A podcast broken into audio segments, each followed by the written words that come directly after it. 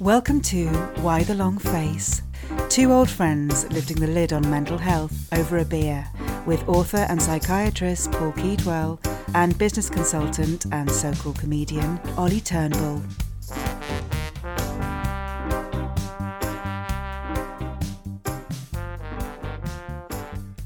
So, hello and welcome to Why the Long Face. So, um, uh, what have you got in your cup tonight? It's empty already. It does need filling, yeah. What is It's, it? Uh, I've got a, I'm almost embarrassed to say, No worry. Hopping Hare. Popping ale. Hare. That is the kind of person that you really need a massive beard yeah. uh, to be drinking that, and, and a kerchief maybe, Yes, and indeed. some Morris uh, Morris sticks. If Yeah. that's the right expression. But it looks nice. It looks lighter than uh, you'd have thought. for It is, Hare. it is a nice pale ale. Yeah, Yeah. it is fine. good. Well, you've got me, and you bought me a 5.2 uh, Brooklyn Lager. Going down nicely. Mm. You made a fair dent in it already as well. Yeah, well, you're very kind. Thanks. It's tasty, it's toothsome, and it is, I'd say, hoppy. yeah. Really? Yeah. But How are you with that? Uh, You don't what love I- it, don't you? I don't. I don't adore it. You don't but, love a bit um, of- I've got to work myself up to it. Yeah. And um, I think you can. I think you can come round to it with time. It's an acquired taste. well, there's a lot of taste going on in my gobble right now. Yeah. There's a lot of taste, a lot of things going He's on. he's, he's pining for some carling right now. you? No, not You're Carling. disappointed. No, I, wa- like, would it kill you?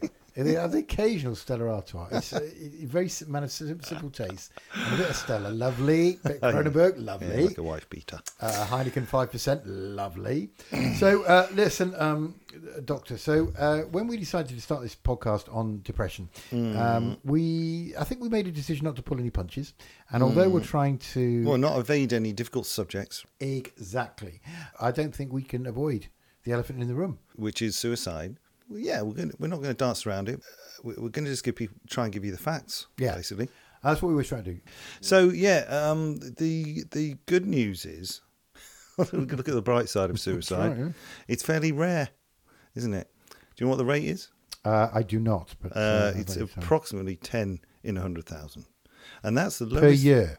Yeah, So just to be clear, in a population of 100,000, 10 people will take their own lives in any given year. Mm. And there are a, a, an average of 16 suicides per day in this country, and suicide rates are on the decrease. But we should probably talk about risk factors and protective factors, actually. Yeah, so we've decided to talk in in um, uh, two halves.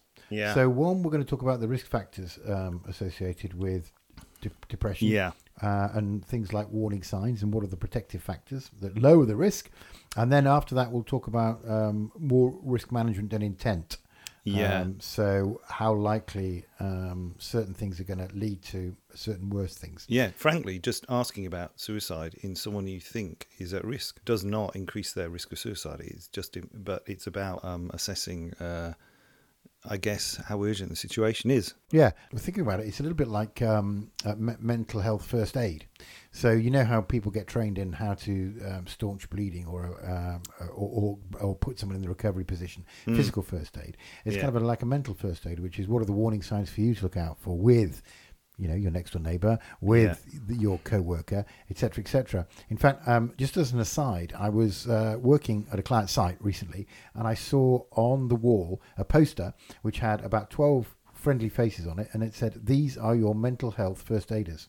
Uh, Yeah. Come to them. Uh, they've been trained uh, Yeah. with with uh, any mental health problem you feel you might have." I thought that was incredibly progressive, and Yeah. it w- wasn't a modern, trendy um, startup kind of company. It was a, a dyed-in-the-wool um, telco company, actually, Right. out in the uh, M4 corridor.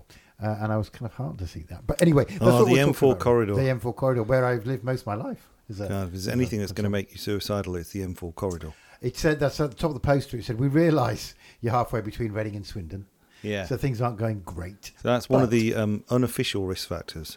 Uh, working M4 in the corridor. M4 corridor, or, or probably residing there. I don't know. How how far you are to near to Bracknell uh, is a is a is a massive factor. Spending uh, an evening with your father-in-law is that a risk factor? With my father-in-law, no, that's uh, that's absolutely No, he's lovely. Yeah, yeah, no, that's fine. But With, me, probably. with with more you, accurate. uh, with you, I can Um, see myself spiraling down as we speak. To be honest, Plumbing the depths. Anyway, the so the rate, yeah, 10, 10 to 100,000. and and uh, uh, and lower than it's been since they uh, since I think 1981. That's, That's the lowest. incredible. And uh, of course, But we can't be complacent because it's still higher than in some other countries.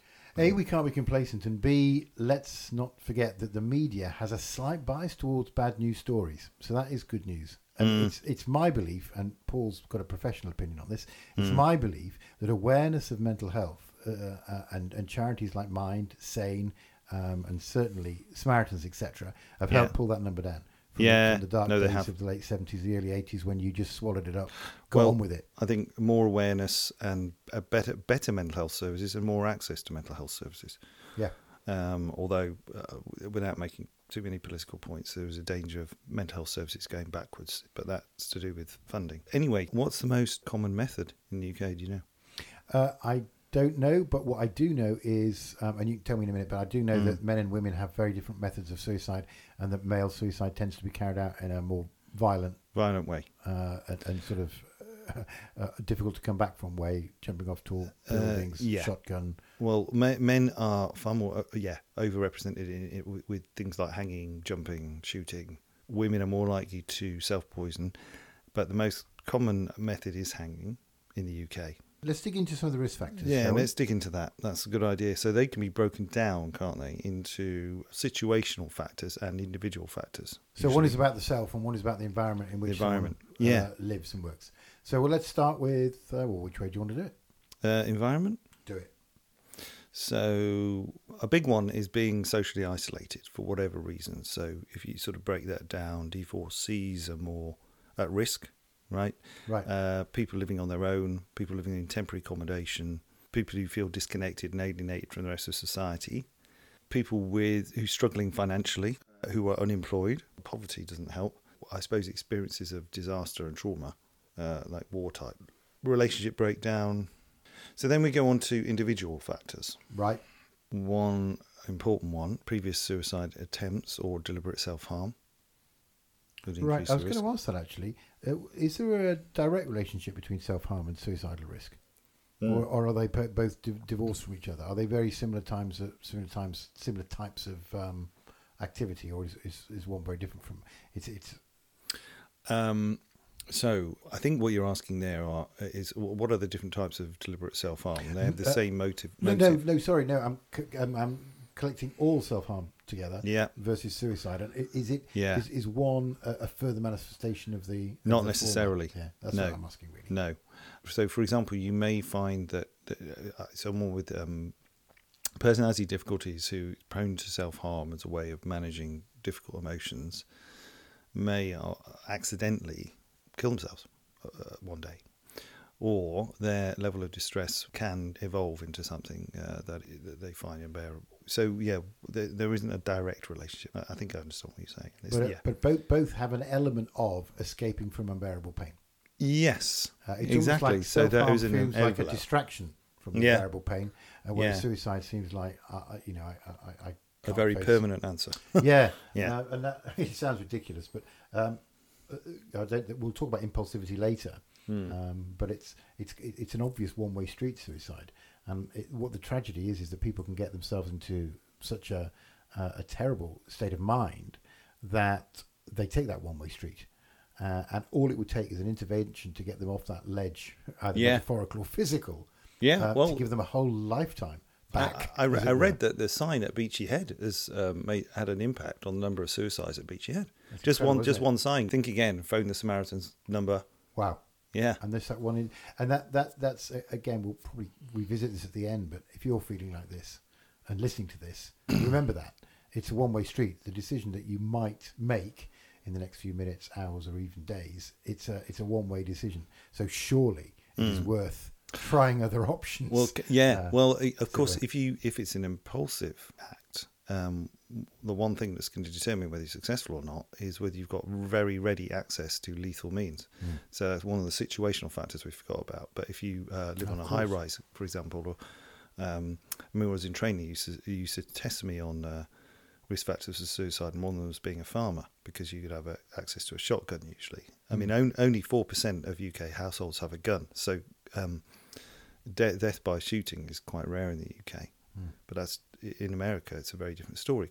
So, um, and impulsivity Yeah. is increased by disinhibiting factors like drugs and alcohol. So, drugs and alcohol, drug and alcohol misuse is a major risk factor. Well, of course, it. I mean, uh, everyone. There's a cliche that you do stupid things when you're drunk. Uh, you know, Yeah. when you're in an excellent state of mind, and we can probably look back and think. He says, sipping his um, Boston, uh, of times we've done that, particularly when we were younger. But again, uh, giving into a suicidal thought is a one-way street, um, Mm. and that's what makes it so terrifying. That it can be made so much more uh, uh, likely with the intervention of drugs. And then, of course, we- we come to an, a, a fairly obvious one uh, mental ill health. But it's not as straightforward as everyone who's depressed commits suicide. Definitely not. No, far from it. So I think in, in all suicides, about 30% have, have, I, have an identified mood disorder at the time of the suicide. And the lifetime risk of suicide in someone with who's been treated for depression uh, as an outpatient is uh, something like 2%. That's for the whole lifetime. Hmm. Only one in fifty. other mental disorders, um, alcohol and substance misuse make, makes up about 17, 18%. And then we've got schizophrenia, people with schizophrenia, 14%, and personality disorders, 13%. Does that mean that um, fourteen percent of all suicides have associated with personality disorder? Yeah. Or fourteen, not fourteen percent of people with personality disorder are likely to No. their lives. Right. No, no, we're talking about the proportion of people who've, commit, who've com- completed suicide. Uh, The majority actually had a diagnosis of at least one mental disorder. And I'm just giving the headline ones, the ones that are most common. Got it. And you, you mentioned outpatient at two percent. What's the inpatient rate? Um, about double that. Yeah, so I if you've been 4%. treated in hospital for depression, it's about a four percent uh, lifetime risk. Yeah, that's what I read too. Um, but if you've been um, admitted uh, and treated as an inpatient because of suicidal ideas, then understandably the risk is, is higher still. It's Mm. about six percent.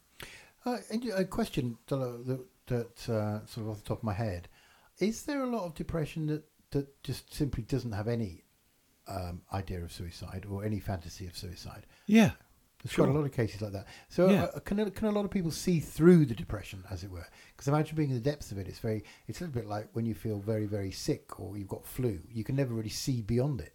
And I'm wondering Yeah. if it's hard in depression, and uh, but but there are cases, I guess, and many of them where suicidal doesn't seem like an op- suicide doesn't yeah. seem like. An I mean, all sorts of people get depressed. That's the thing.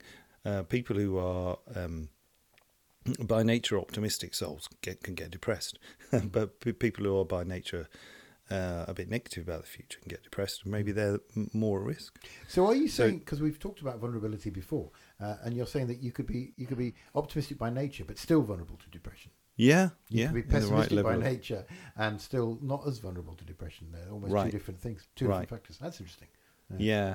I mean, I think if you're glass glass half empty kind of guy, you probably do have a slightly increased risk of depression. But the point is that the depression is a kind of a, a state of mind, but it's not. It's not a. Um, it's not a personality. Nice. It's not a temperament. Yeah. Um, and those things uh, all factor in, right? okay. So, Uh, and also, having a family history of suicide would would always make me very wary of someone in my clinic, right? Because there is a um, a link. That shows actually that there isn't, you know, it's not a, as simple as saying, "Oh, depressed person increased risk of suicide." There seems to be independently a much stronger link right. across the generations for completed suicide. There's no There's something else going on Yeah. in terms of the way that you process adversity. So that that's something in your makeup. There's a maybe even a suicide gene, or do you think it's much more to do with uh, a normalizing of it? In other words, if you come from a family where suicide has happened, then suicide's a thing.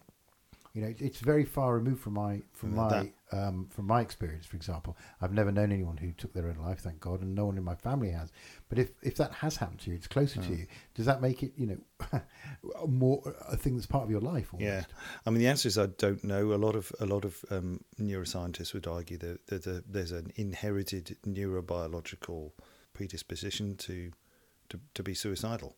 I can't I can't refute it. I'm a bit skeptical of that. I Right. think there's there is likely to be, as you say, it'd be quite difficult to rule out uh, an environmental influence, if you like.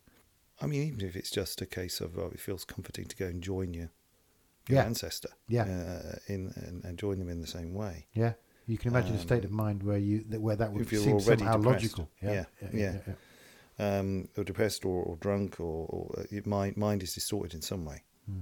by by mm, any of these mental uh, mental health problems. Or indeed grief or some other. and and and my my my my my suggestion is that people who commit suicide have usually got more than one thing going on. Right. It's probably not sufficient to be depressed, but it might be sufficient to be uh, depressed, have had suffered a major financial loss, Hmm. maybe be completely socially isolated, uh, and so on. So it's a combination of factors. No, you can see it. So what, are the, what are the other individual? Um, we haven't covered all the individual risk factors. Uh, well, sure. uh, uh, uh, financial loss is an important one apparently, um, and chronic pain. what do you think it is about the financial loss? Is it the fact that people can't face the future in a, with a with a different set of financial circumstances, or is it humiliation? They feel Uh, a I-? I think I know what you're going to say. It can be different. It can be. Both. It can be mixed. I know your. I know your game. you know my game, don't you? yeah, exactly. I should imagine humiliation is a, is a more important factor than anything else. And shock. Yeah. Yeah. Having the world, the rug taken from under you. And societal, yeah. So the societal consequences, the feeling that right, uh, no, often it's, it's distorted because someone's got this uh, into their head that because they've lost um, financial status, they've lost all status amongst their community, which isn't necessarily the case, but they can blow it up into exaggerate it in their minds to the extent that they think, well, there's no point in carrying on. Yeah. It's, I, I've brought such shame on uh, on myself. do, you, do you think there's a thing? So, uh, we're the only animals who take our own lives. I know there's lemmings, but I think that might be a bit of an urban myth, or maybe they're just a bit daft. I was thinking. I was thinking. Do you think the re- the reason for that almost proves that it's an unnatural thing, and it's as a result of um, um, illogical thinking patterns in the brain, or certainly unhelpful thinking patterns in the brain? There's no there's no logic to suicide, I guess, maybe unless you're in unbearable pain. Um, I don't know if there's some perverse way that that could be of comfort to anybody to say to them clearly uh, how how you're thinking is unu- is unusual and um, incorrect because we're the only animal that does that and we're the only animal that thinks. And research shows temporary. You know, pe- pe- the risk of, Right. of, of suicide, and we'll come on to this when we assess intent. The intent to actually, I mean, lots of people have suicidal thoughts actually in their lives, but uh, they don't actually have genuine intent to kill themselves. well, So we'll talk about this later. It's, a, it's like, like a fantasy, isn't it? I wonder, you know, she's dumped me, so I, I, I should be sorry if I killed myself. And it's just almost a fleeting fantasy as you uh, nod off after. Yeah. having drunk two bottles of red wine on your own. But Yeah. I, I turned out fine in the end. But you're right, suicide is unnatural and it's a rare event. And that's why it's a rare event, I think. Got it. um, and um, mm, uh, you know a, a judicious intervention, a timely intervention can make all the difference. So that's why we go on we talk about protective factors. So you're more you're less likely to um, kill yourself if you're in employment. I think all these factors that I'm going to read out actually they're all to do with society uh, engagement in Yeah. the wider society. They're all about feeling connected. I've noticed. So being employed, um, uh, prob- uh, having a partner, having a, a, a supportive family and friends, um, uh, they, they all seem to be, you know, the quality of those relationships all seem to be critically important. In the individual, it's things like having a hopeful temperament and um, having good problem solving skills. Not, you know, whatever's thrown at you, you, you you've got a fairly well developed uh, idea of how you're going to get around this problem. Oh, I'd never thought of that one before. Seriously, there's evidence that if you're a good problem solver, practical maybe, or or, or resourceful, uh, Resourceful, yeah. That's a that's a, a, a positive factor. I never even considered that. Uh, imagine you imagine if you're a very very dependent personality that you you've not really made the decisions in your life, um, overcome adversities on your own. You've relied on someone else. Hmm. Maybe that other, someone else suddenly dies. Um, you can imagine how you might then feel completely at sea and desperate. Do you think you can use some of the things that you're going through there, both the sort of um, environmental and the individual risk factors and the protection factors? Are they something that uh, uh, someone listening to this podcast could use to assess the risk that someone that they know uh, is under? Yeah, yeah, yeah. I think so. Yeah. Um, yeah. I mean, the other thing they can do if, if uh, because we've said mental illness or having a mental disorder is a is a major risk factor, is to make sure that they've got to support them in getting help. Because one of the uh, major protective factors we haven't mentioned is is is easy access to help for mental and, and physical health problems and quick access. Both Um, professional and from. and from non, non and from and from uh, charitable organisations, very very good charitable organisations like the Samaritans. But where I worked in my last job, there were lots of very good charitable organisations locally, like the what we call, what they called crisis cafe, We could just drop in if you felt desperate and talk to someone. Oh, nice idea. Mm. It all seems to me, and tell me if I've got this wrong, it all seems to me that that simple intervention at the crisis point, even if it's a sign at the top of a cliff Yeah. saying, Do you know what you're doing? It's a one way street or whatever, Yeah. people are here to help, could make Yeah. an enormous amount of difference. Yeah. It's kind of optimistic message. Well, Yeah. We try to be optimistic, obviously, in the, Yeah. the worst subject possible, but it just seemed that a, a simple intervention could be literally, literally a lifesaver. Yeah, totally. Um, and if you can just, I think awareness of the help that's out there uh, makes a huge difference. Uh, As as a friend of someone who's going through it, you know, look, have you ever ever thought about ringing these guys or this number here? There's a every mental health service, by the way, in every region of the UK has a crisis number to call Right. but you also have the Samaritans, you know. Um, but these crises, uh, crisis numbers, they, they, these people are trained to give you um, access to local support wherever you are. Yeah. So yeah, moving on then to when you should uh, be seriously concerned, I guess, about um, imminent risk. Right? Ah, are we Which talking is- about intent? Yeah, because I think unless I've missed the agreement, should, should we move on to that? Yeah, I think so. because we've done we've done risk factors and protective factors I think now. So yeah, the there are different levels of intent. And so we mentioned one which is that sort of fantasy of harming yourself. Now you you call these before passive fantasy. Yeah. Yeah. In other words, you haven't really done anything about it, but you've thought some things like sometimes I think the world would be better without me, Right. uh, but I, I don't want to leave people behind, so maybe I won't do it. But that kind of fantasy that uh, yeah. Um, have you ever thought that uh, life's not worth living?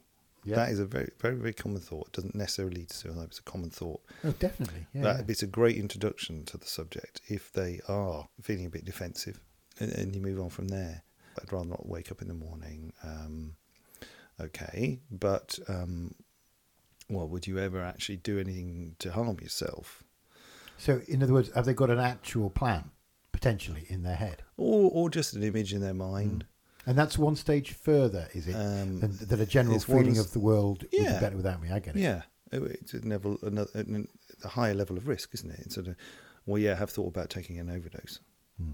you know that's that they formed an actual sort of uh, plan in their minds And that's the next level up. So that that's what you possibly could call an active fantasy. Sometimes like. I thought, think about jumping off the local railway bridge. That would then increase your yeah, concern, obviously. an active fantasy then, as opposed to a passive fantasy. Yeah, yeah, yeah. And then, of course, you're uh, you asking the, the obvious question, which is, well, would you ever think you would act that out? Mm. So you've gone from active fantasy to action, or preparation. Mm. Preparation is the next level of risk. So if isn't someone said, "I once bought a rope," for example, it? Right, that's and kept it in my a plan. drawer, yeah, oh just at the time when I have sen- the sending guts to do it. sending shivers down my spine. Uh, sort of active planning phase, I think you've called it. Yes. Um, so this is things like, yeah, I've been storing up tablets, perhaps to, you know, take an overdose, Yeah. or So how does this play with impulsivity? Because um, this doesn't sound impulsive at all. This third level, this sounds Mm. like um, um, planning for something. But is, is some of it sort of like about hedging your bets? If I ever feel, if I ever feel so low, at least I've got this stash of pills or I've got this rope that I've um, bought um, to sort of fall back on. yeah. Well, this this is obviously the that's a sort of uh, risk that psychiatrists are having to wrestle with, or, on a on a weekly basis. Um, Yeah. is uh, right. They they don't want to do it now, but will they want to do it tomorrow at five a.m. Mm. Um, and we ask thing uh, we ask about um, not only means. So, for example, but do they have supervision? Is there someone in the house, someone to Mm. talk them down, someone who can keep an eye on them to make sure they're you know, they're not going to do anything? And what, what- Or do they, in their own minds, have what we call protective factors So I would never do it because dot dot dot. Right. I'd never do it because of my religion. I would never do it because of my kids. Yeah. I couldn't do this to my wife, my husband, etc., etc. That then obviously makes you feel less concerned. Yeah. But if they don't have any protective factors, and you can see how this feeds in with what the risk factors we were talking about before. If they're socially isolated, no one cares whether they live or die. Mm. Much, much higher risk. And then we've got enacting the plan. So you can have people almost rehearsing, right? And that really is the fourth level of warning sign. Right, yeah, uh, sorting out their financial affairs, sorting out a will, um, writing uh, a goodbye note, um, as you say, um, actually going out buying the rope. Climbing to the top of the building and looking over and practicing almost. Does that happen? Uh, yeah, rehearsals. Hmm. Um, I, I believe Stephen Fry, um, when he had his first um, quite serious suicidal breakdown, if you like, I think he'd, he'd put um, duvets under along the um, the gap between the garage door and the floor as a as a preparation for, for gassing himself with the car fumes. Wow. Hmm. That's amazing. Hmm. And uh, and horrific. Didn't do it, thank goodness. Yeah, yeah, thank goodness. National treasure. Have we? Is it- flew yeah, National national, treasure? treasure? of course. Probably a national treasure. Na- Yeah. National treasure and Irritates de- some people. depressive like hero. definitely clearly a depressive hero. Yeah, that's right. Mm. Cool. Okay. So Mm. um, you have uh, we've gone through uh, intent, and we've gone through the risk factors, and we've made it clear that this is not something like an actuarial exercise where you can Mm. make a assessment of someone and then say eighty-seven percent, twelve percent, or whatever. Um, but the, the, it's I think it's probably useful for people who um, are worried about other people that they have um, that they that they um, uh, understand what the risk factors might be. Mm. Do you have any advice for someone who feels that someone that they are close to or a neighbour is subject to some of these risk factors? What they should do? Well, should people be um, uh, obviously should be careful and sensitive, but uh, I guess when in doubt, you should risk being embarrassed or offending. Uh, don't don't worry about that. It's much more important to uh, to ask them, uh, you know, about about risk. I think and intent, yeah, because it's not going to increase the likelihood that they'll act Right. on it. Okay. a lot of people have this sort of idea that it will, Right. but it shows you care, and and actually, it you know that uh, you can approach it in a graded way, as I did, and I then I think it's. Um, I, I, I don't think you're going to get people um, getting angry or Hmm. uh, resentful in response. It's know. actually quite a brave thing to do. Oh, well, I think you can edge into it. You can ask them about how they're feeling Hmm. and say you're a bit worried about them. Are you okay? You seem a bit blue. You haven't Hmm. thought about any, doing anything silly, have you? Hmm. you know, It's a bit as- funny. At, the, is a at really your funny lowest, you haven't thought about. Doing something Yeah, silly. yeah, yeah. It's a ridiculous Victorian uh, uh, a euphemism, isn't it? Like, do, like you're going to dress up as a clown or something. Or Yeah, gonna, no, I'm going to retract that. You shouldn't say that. you should say. You're going to make a farty noise. Mm. It's just doing something silly. It is really, I, I always, I always didn't know what that meant as a child. I was thinking, well, they're allowed to do things silly, aren't they? Uh, and I think you should, you should skirt around the euphemism and say, I think you use the language that that person is used to Okay. using, right? That's fair. You don't have to approach it in a, in a terribly formal way. no. I think actually, if you've got emotional intelligence and you're armed with some of the things that you've been talking about in terms of risk factors, you can just simply enter into a conversation, Mm. ask relatively innocent questions, Yeah. uh, and you can get a vibe Well, you, about you, you're going to know what their situational risk factors are anyway, Mm. because you know them. Yeah. You're not necessarily going to know everything about their individual risk factors, but you're going to have a fair idea as well, aren't you? I've also heard about the situation you can get when people are coming out of very bad depression Mm-hmm. uh, and where they've gone from lacking all motivation whatsoever and almost being catatonic in the way they Mm. present to the world.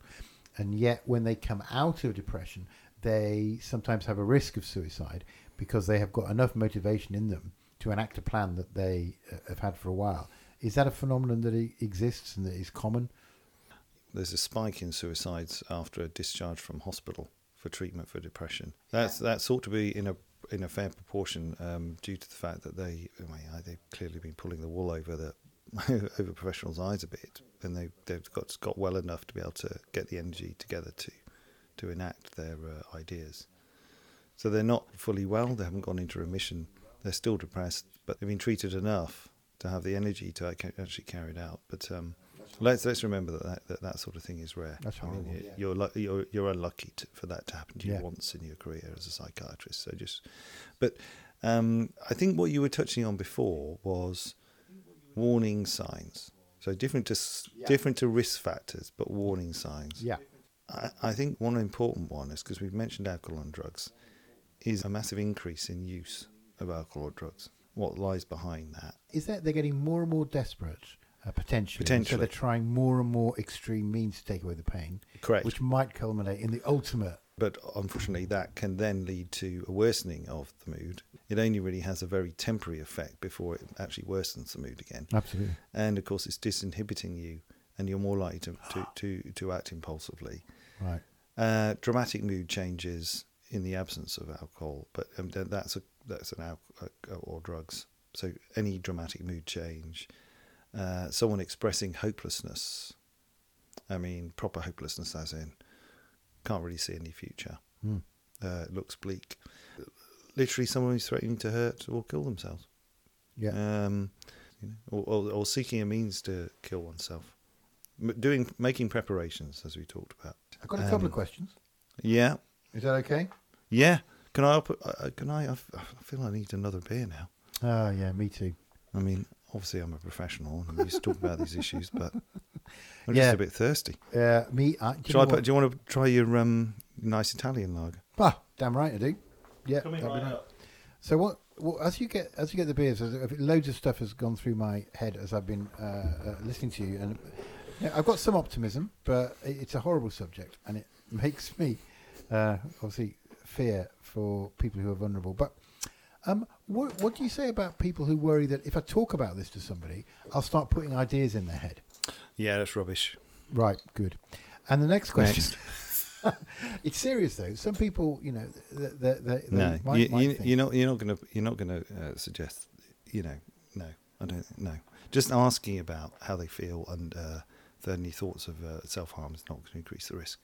But suggesting methods, no, probably not a great idea. Right, but the but the, the general pussyfooting around the subject is not going to tip someone over the edge. No. That sounds like a complete myth. And what no, about? no, not even possible. Just directly asking about their suicidal intent. Um, Ollie's now just clicked his fingers at me Yeah. He's, he's because like- I'm hogging the uh, the bottle opener. There you go. He's opened up his Whitstable, right? Happy as you like. Yeah. No problem. There, Happy- glug, glug, happy glug. days. Happy days. I'm for him. sorted. Yeah, that's right. Uh, and I'm left here with an uh, unopened B- Birra Moretti, all parched around the gills. anyway, has rectified that now with a simple instruction. Um, talking about uh, w- when people talk about a cry for help, Mm. um, i- i- i- is that, in your opinion, a real a real thing? Uh, that, that people um, will, will actually act out a suicidal scenario and not intend to kill themselves. Yeah. And I, I think some people wrongly don't have much sympathy and they think, oh, attention seeking. Whereas the way I see it is much more of a, uh, it's the only thing that they can think of to draw attention to the pain that they're in. Right. Much better way of thinking about it. Yeah.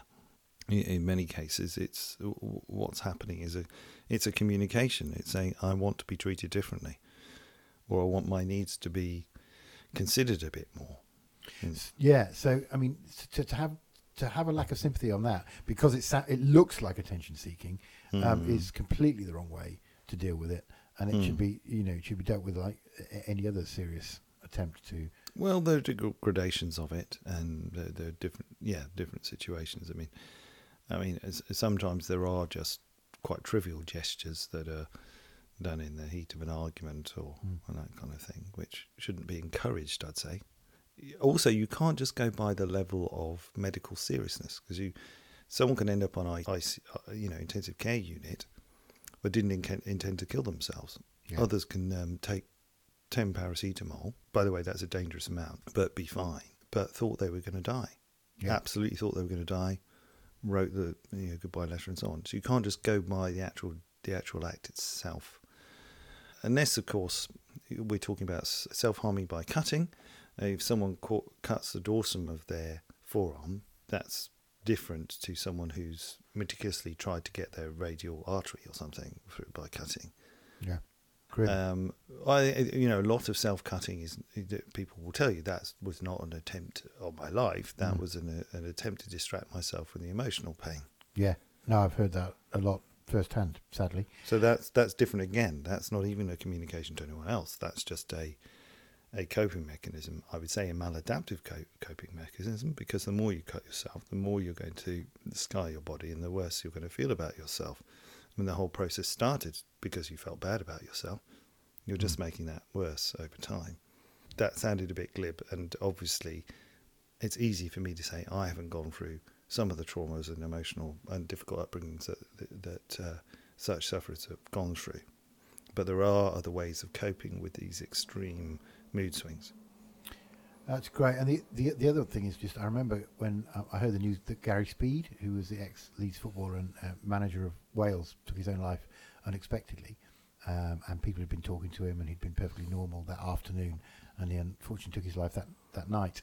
Uh, you, Mm. you do see a lot of cases, um, often youngish men, where I never knew there was anything wrong. Um, he was the same old Gary. Uh, this is a terrible shock. Do you think if you look hard enough, you'd find the signs even in those people who are so uh, adept at hiding their pain?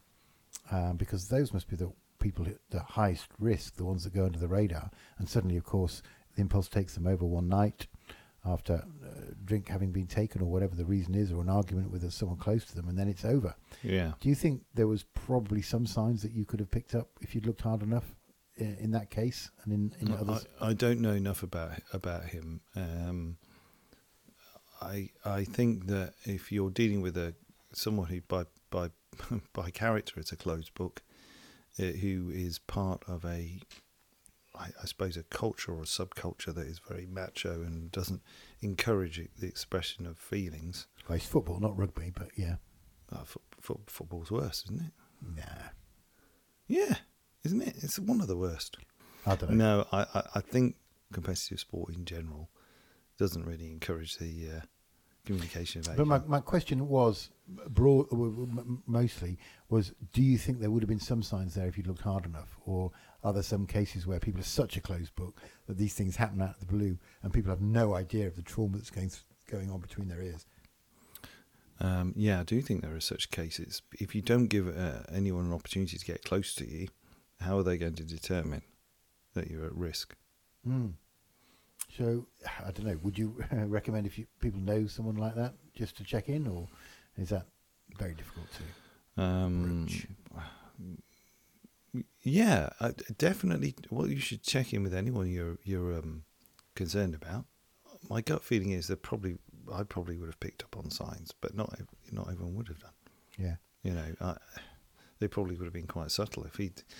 I I know some people. uh, I mean, we've talked about this before about hidden depression. and Some people are just so adept at hiding, masking how they really feel.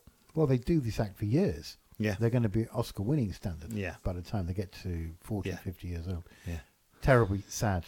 and Ah, that's why I think um, the- the friends and relatives of, of these victims shouldn't necessarily beat themselves up because um, that's a really important if they're point. not, yeah, you know, if you're if you're not let in to their world, what are you supposed to do? Yeah, I think it's a really, really Um, important point because there might be people listening who have been had a um, a victim of suicide close to them and felt some Mm. um, level of guilt. As much as we like to think we can reach out and prevent suicide, if someone is determined to cover up their intent, then uh, there's not a lot we can anyone can do about it. But to end on a positive note, most of the time there are warning signs. We've covered them. Mm. Risk factors, warning signs. Um, suicide rate is coming down. We're getting much better at detecting risk Love that stat. and much better at intervening. We can do better. Mm.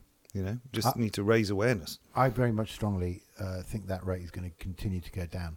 Uh, Mm. The young people I talk Me to, too. including over the weekend, funnily enough, where we were uh, away together with a, a load of young people, younger kids and parents, I already started to have conversations about mental health with some of the some of the um, older kids, uh, which were enlightening and heartening, and conversations that I wouldn't have had at that age. Uh, and, Yeah. and that's I was at that age in in 1981 when uh, suicide is at worst.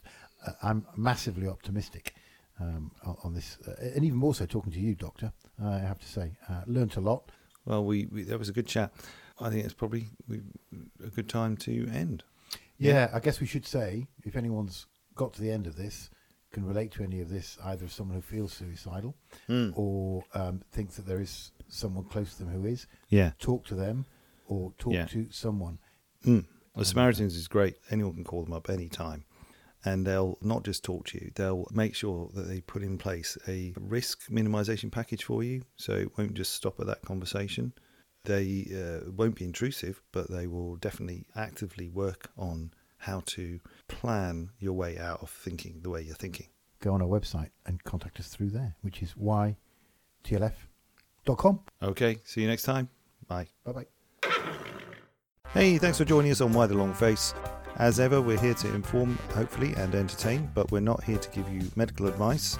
There is, however, information on our website, ytlf.com, that's W H Y T L F.com, about where to get help. See you next time.